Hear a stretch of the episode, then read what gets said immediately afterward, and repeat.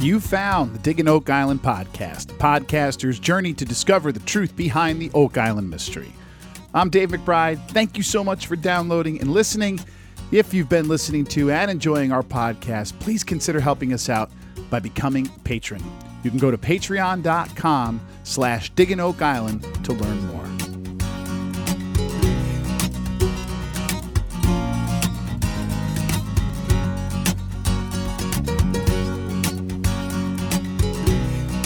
All right, before we get started, let's talk a little bit more about that Patreon page. If you think this podcast is worth five bucks a month to you, you'd like to see it keep going and keep being as ad-free as possible, please consider becoming a patron of our show. Go to patreon.com slash Digging Oak Island and sign up. Patrons get exclusive access to a live chat during the U S broadcast of each new episode of The Curse of Oak Island, plus some other stuff which we'll be doing during the off-season. And, uh, you know, so come and join us. So again, folks, go to patreon.com slash Digging Oak Island, sign up. Support the podcast. It's only five bucks a month. You can cancel anytime. Also, if you prefer not to do the monthly thing, that makes all the sense in the world to me. You can also make a one-time donation to the podcast via Venmo. Just use the username at Dave McBride Music. I'm a musician by trade. That's sort of my virtual tip jar. So that's where you can go if you want to do that. All right. Now, some more business to get out of the way. I've said this past couple of weeks, but it's time now, folks, to get in your final thoughts, your opinions, your questions, et cetera, et cetera, on Season ten of The Curse of Oak Island for our season wrap-up podcast, which I'll be recording sometime next week.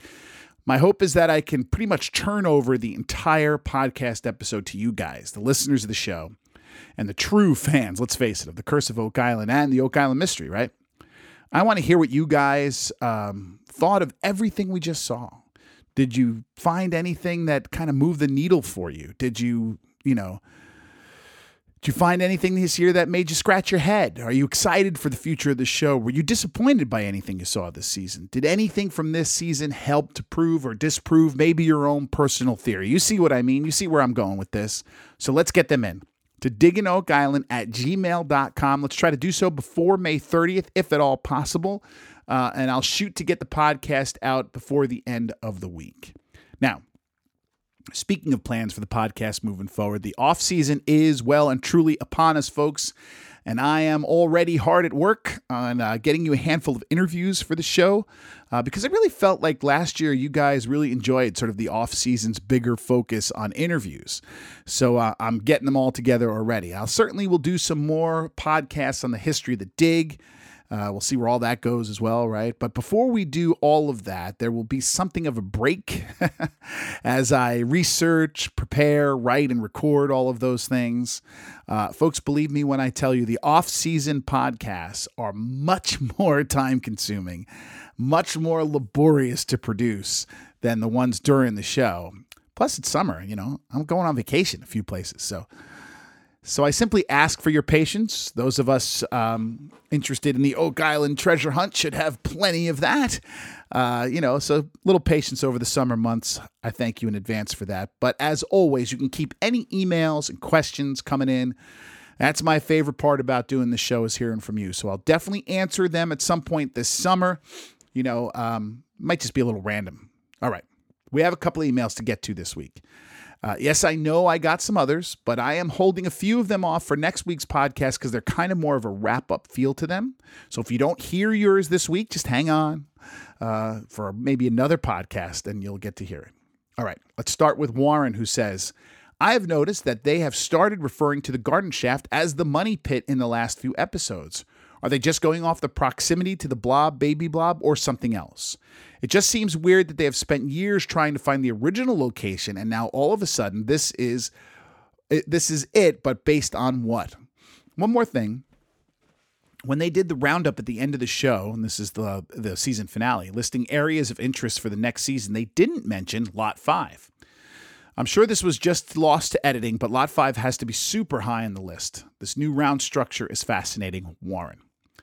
Uh, Warren, I think um, when we get to the first part about the garden shaft, I think your answer is a little bit of both, right? I think the garden shaft sits in that part of the island that they refer to as the Money Pit area, um, because people have been digging in and around the Money Pit area in quotes for a long, long time. But at the same time, the narration has most certainly been trying to kind of shoehorn the word Money Pit into our collective unconscious, right? When we are speaking about the garden shaft. They did it again in the Drilling Down episode we're about to discuss. And I think you know what I mean, trying to blur the lines between these two things, the Money Pit and the garden shaft. Folks, I've said this before and I'll say it again, and I think it bears repeating.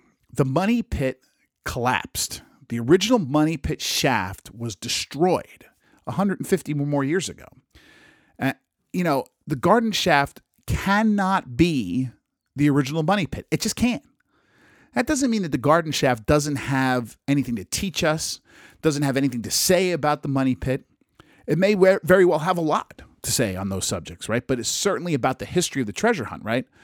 But it's not the Money Pit, plain and simple. Those things are not the same thing.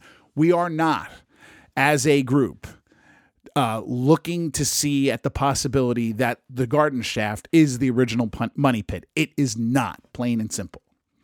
And as far as your comment about Lot five, boy, let's hope it was just an editing thing, because when you think about it, Lot five was a major storyline throughout much of Season ten. And you're right, Warren, it is very, very weird that it didn't even get a mention during that final war room scene. However, spoiler alert, as we're about to find out, it does get mentioned in Drilling Down. So maybe we can rest a little easier on that one. Great stuff, my friend.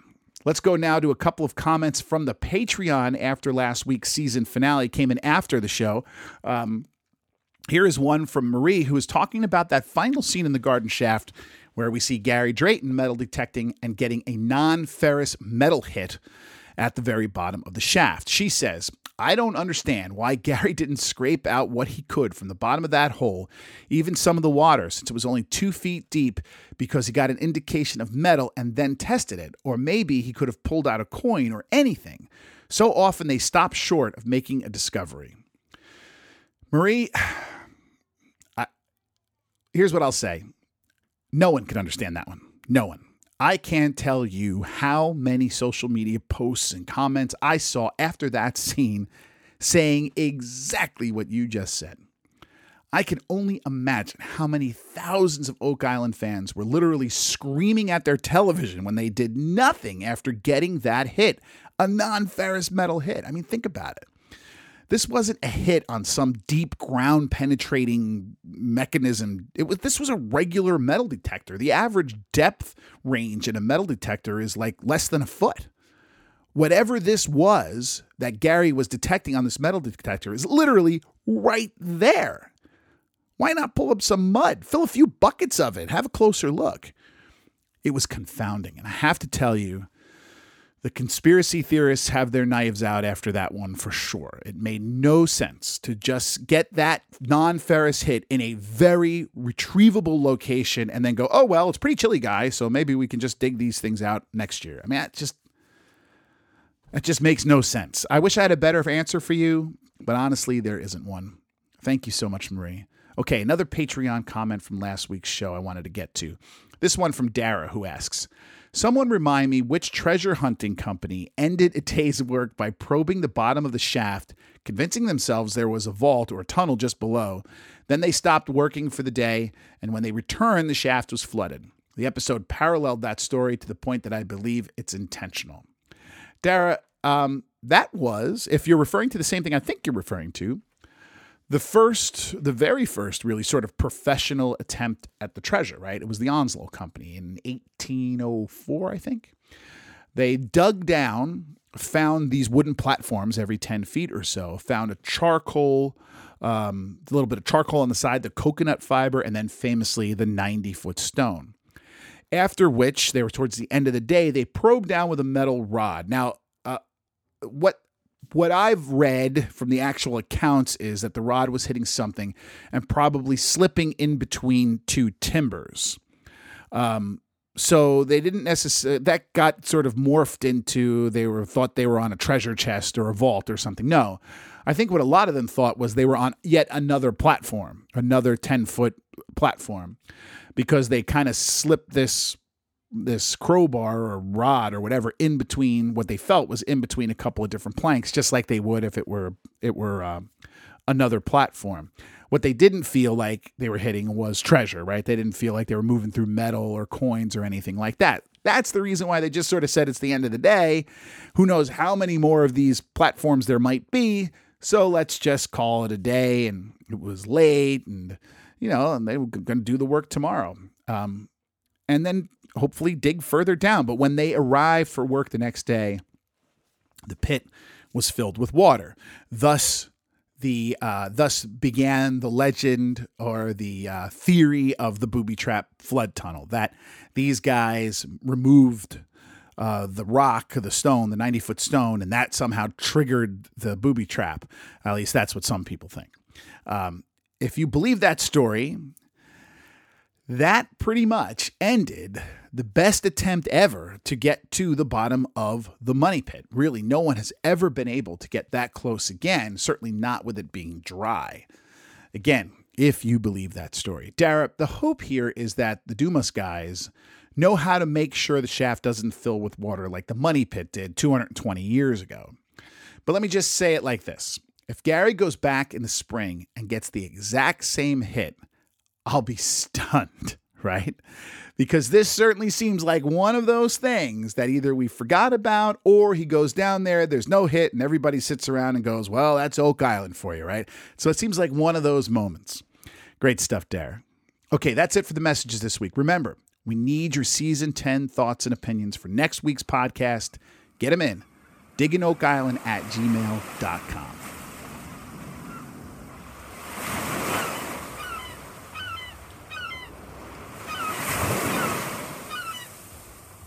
All right, guys, it's time now to discuss the episode of Drilling Down called Closing In. Man, we have been closing in here, I think, for two hundred twenty years, right? Matty Blake is in what looks like an absolutely freezing Traverse City, Michigan, and for some unknown reason decided to do a shoot uh, outside by the lake. Personally, I would have found somewhere maybe a little bit warmer. I mean, anywhere.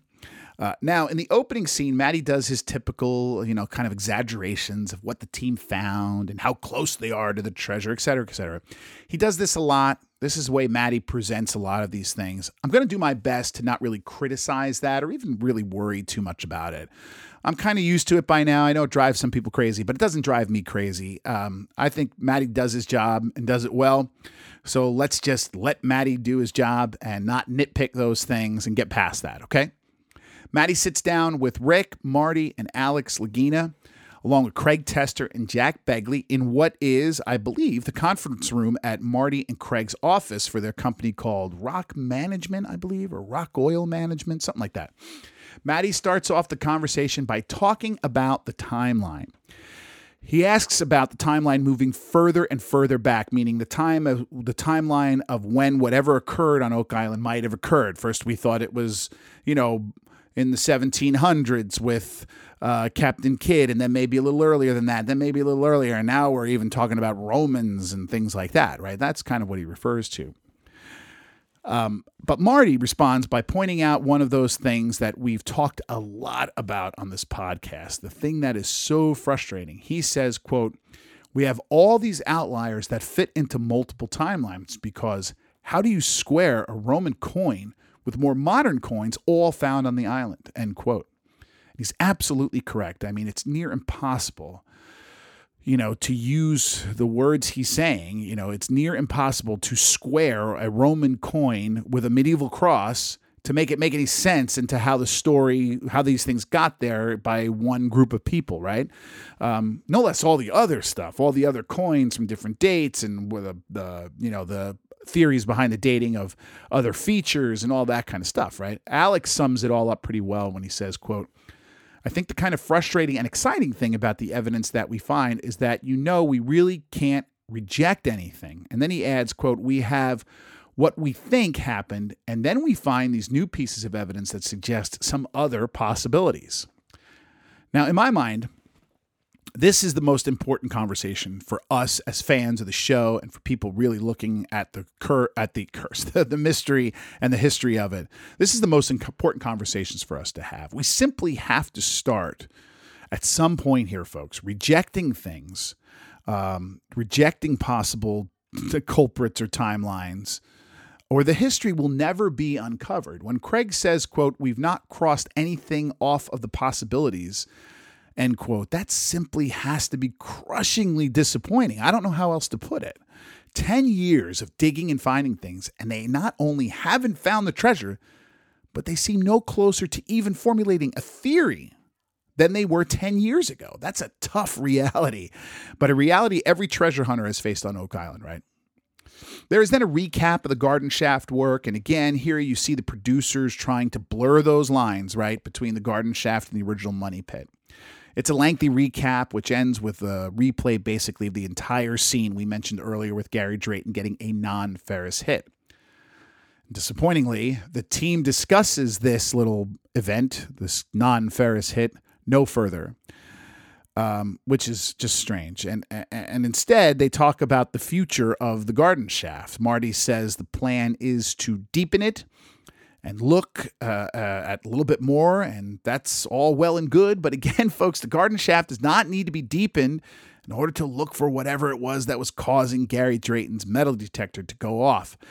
I don't want to belabor the point, but it's just very, very frustrating. I mean, we all want to see work being done at the garden shaft, but I think this one kind of seemed like a no-brainer.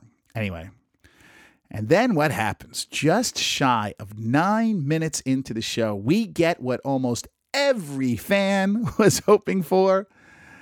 The mention of the word muons, the testing done last year.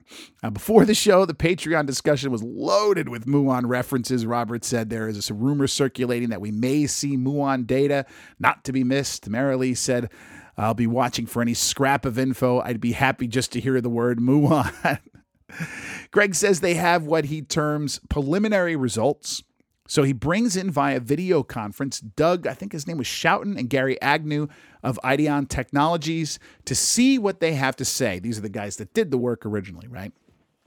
We get a recap of the muon work from last year, and then we are shown some graphics. Now, during the recap, we did not get the recap of the producer saying that this was going to be the thing that solved the mystery. They left that part out. They just kind of told us a little bit about what happened. Anyway, they show us some graphics. They're kind of hard for me to really tell what they mean, except for one that shows what they call, quote, a really strongly linear structure that consi- that's consistent with a tunnel, end quote. So this feature that he's referring to is one hundred feet deep. It appears to run from the garden shaft um, right through this blob area.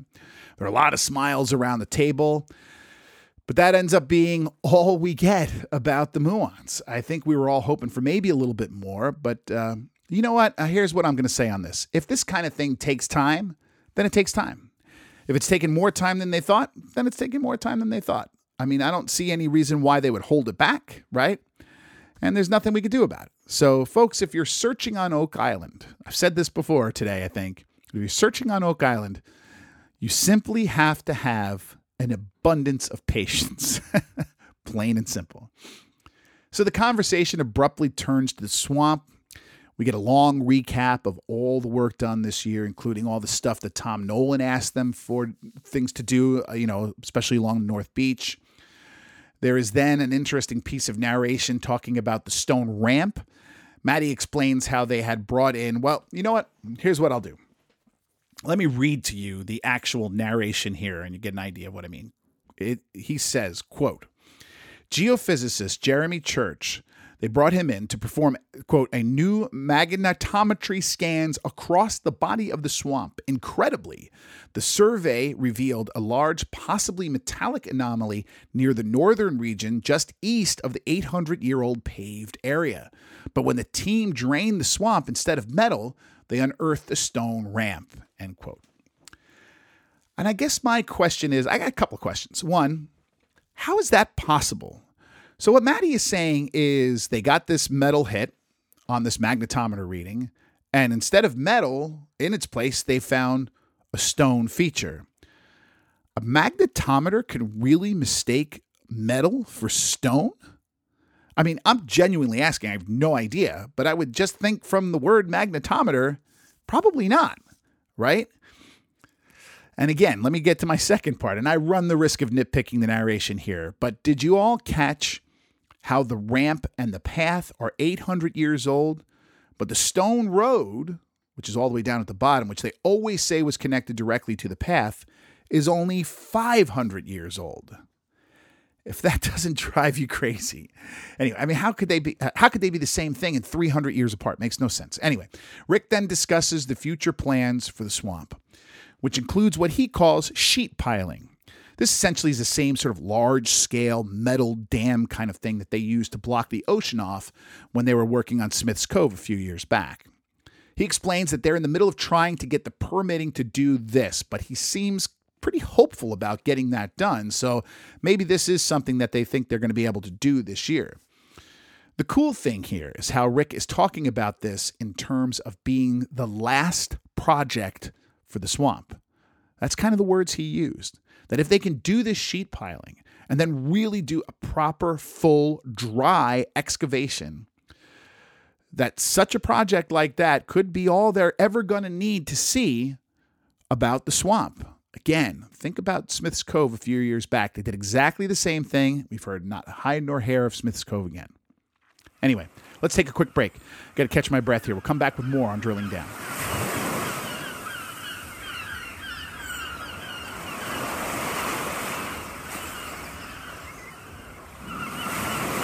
All right, when the show comes back on, they discuss Lot twenty-six, specifically the well and the wall found over by the beach there.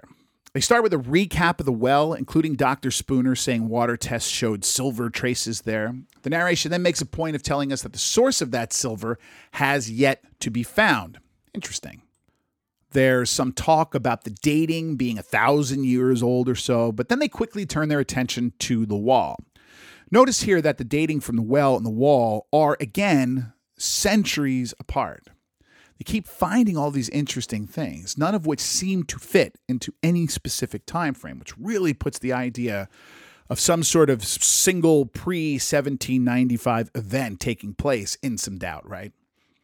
Matty then acknowledges the discrepancies and teases a possible answer for them later. We then head over to Lot five to talk about the Roman coin, the fourteenth century lead barter token, which seeming which seems to chemically match the lead cross and also the stone pit. They all admit that they have no answers to what this pit might be and how the Roman coin or the medieval token might be related to each other, or if they are in any way.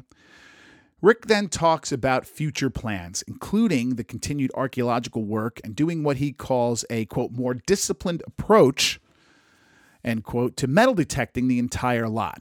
I assume he means more discipline than the person before them, and not that Gary Drayton doesn't do discipline stuff. Anyway, it's something to look forward to. I mean, Lot five is interesting and has yielded some cool stuff, so I'm looking forward to that for sure. Then around the table, they start discuss to discuss the Italy trip, a lot of recap of everything from caves to symbols to archaeoastronomy. They talk again about Alex's theory, connecting a symbol in one of the churches, connecting it to the H O stone again, right? We've gone through this a lot over the last couple of weeks about this theory of his. No reason to repeat it all. You can go back and listen to the last episode. There's nothing new here on Italy. Good review if you needed that, but nothing new to talk about. After a, a commercial break again, I think, Matty goes around the table and starts to wrap things up, right? And what he does is he asks these guys to answer two questions. And these, this is some interesting stuff here. The questions are, where is it and what is it? And he starts off with Jack Begley. And Jack starts by saying his favorite theory is that it's the Knights Templar and their treasure of some kind, and it's somewhere on the west side of the island. The basis that he has for this theory is the Zena Halpern map. Uh, and he says, quote, if the map is real, as part of his theory, saying, if the map is real, then I think it's this. Well, Jack, uh, if you're listening... That's a big if, man, a really big if. And I've talked a lot about why I don't put a lot of stock into the Zena Halpern map. And there's a lot of reasons, right? Uh, it just doesn't seem like a genuine article. But let me say it like this. If you believe that this could be the possible best theory, the first step in this theory is to find out if that map is in fact real. The first step isn't to spend thousands and thousands of dollars digging and where this map might say to dig. The first thing to do is find out if that dig is going to do anything at all for you. And the only way you do that is find out if the map itself is real. They have not done that, right? I can tell you they haven't done that. Alex and Craig are much more tempered in their answers, right, than Jack was. They both believe that it is the money pit area that's the target. And Alex, during this, has a great line in his answer. He says, quote, "I don't know that I can tell you what it is because I know we have not found evidence that conclusively proves one theory or another." And again, I, I love talk. I love when these guys give us a little glimpse into what they're thinking. He's one hundred percent correct. Nothing, I mean nothing, has ever been found that even proves, uh, you know, what they might be looking for. The best we can do is say that there was a small piece of parchment down there, some human bones, and now apparently some gold traces in the water. But really, when you get right down to it, I don't really know what they're looking for. That's a big problem. The show ends with the typical discussion of next year, and with Matty, as is tradition now, asking if they really are any closer than they ever than they ever have been, right, to finding the treasure. Craig responds by letting us in on something that maybe we really didn't fully understand.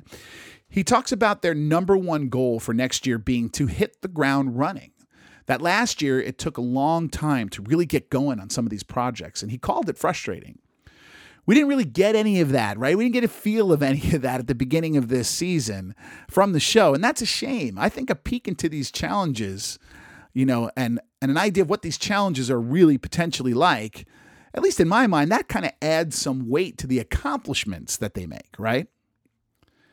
Jake takes his, uh, or sorry, Jack takes his usual very hopeful approach, talking about how they might be very close, so close they might find the treasure next season. But again, Alex is more cautious. This is a side of Alex that I really like. And I also think it's a side of Alex the producers try not to uh, to let out too much. But he says that the past ten years have shown them that, quote, you got to be cautious before you make bold proclamations like that. And he's referring to what Jack said. But the most interesting exchange in this whole scene comes with Marty Lagina. And I'm just going to read for you this entire this entire quote. He says, "You have to believe in this. You have to think you're advancing the ball. You have to think that today is the day, that this year is the year. But here's the thing. This year better be. I am quite certain that we are seeing the end of this quest, that it is in sight, that we are walking up Mount Doom, and we just need to throw the ring in. We can't fail at this point." Now, let's put aside the wonderful reference to Mount Doom and the Fellowship, the Fellowship of the Ring, right? What Marty is saying now, what Marty's saying here, really, let's get right to it, is that they're kind of all in, right? But let's dig a little deeper on this, because last week he made even a kind of a similar reference about this quest being near the end. This team is getting to the point where the entire island has been thoroughly searched and all mysterious anomalies uncovered, that there wouldn't be anything left really to find. So it's either a treasure, or what they're trying to do is connect all these dots to try and figure out what, if anything, actually occurred on Oak Island before seventeen ninety-five. I completely agree with Marty. These guys have searched more, have blanketed themselves over this island more than anyone before. And that search simply has to come to an end. Sooner or later, we're going to get to the point where they've looked everywhere there is to look. It's tough to say, right? Part of me is also pretty sure that if it were not for the History Channel, I think Marty would have ended this search a very long time ago.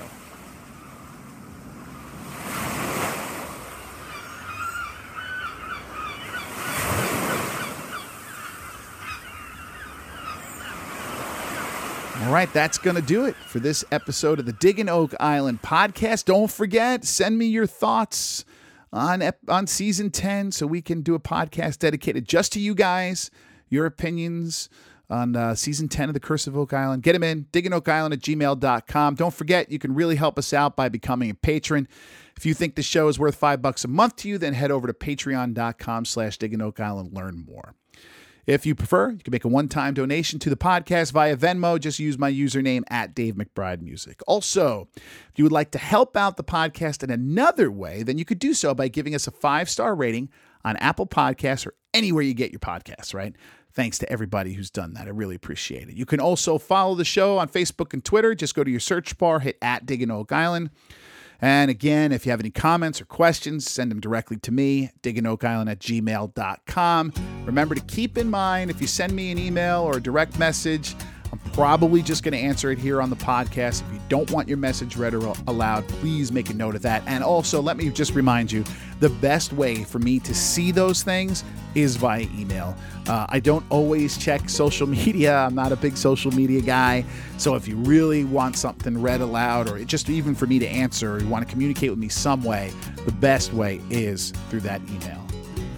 It's been a great season, so it's crown time. Until we speak again, I'm Dave McBride. Thank you for listening to Digging Oak Island.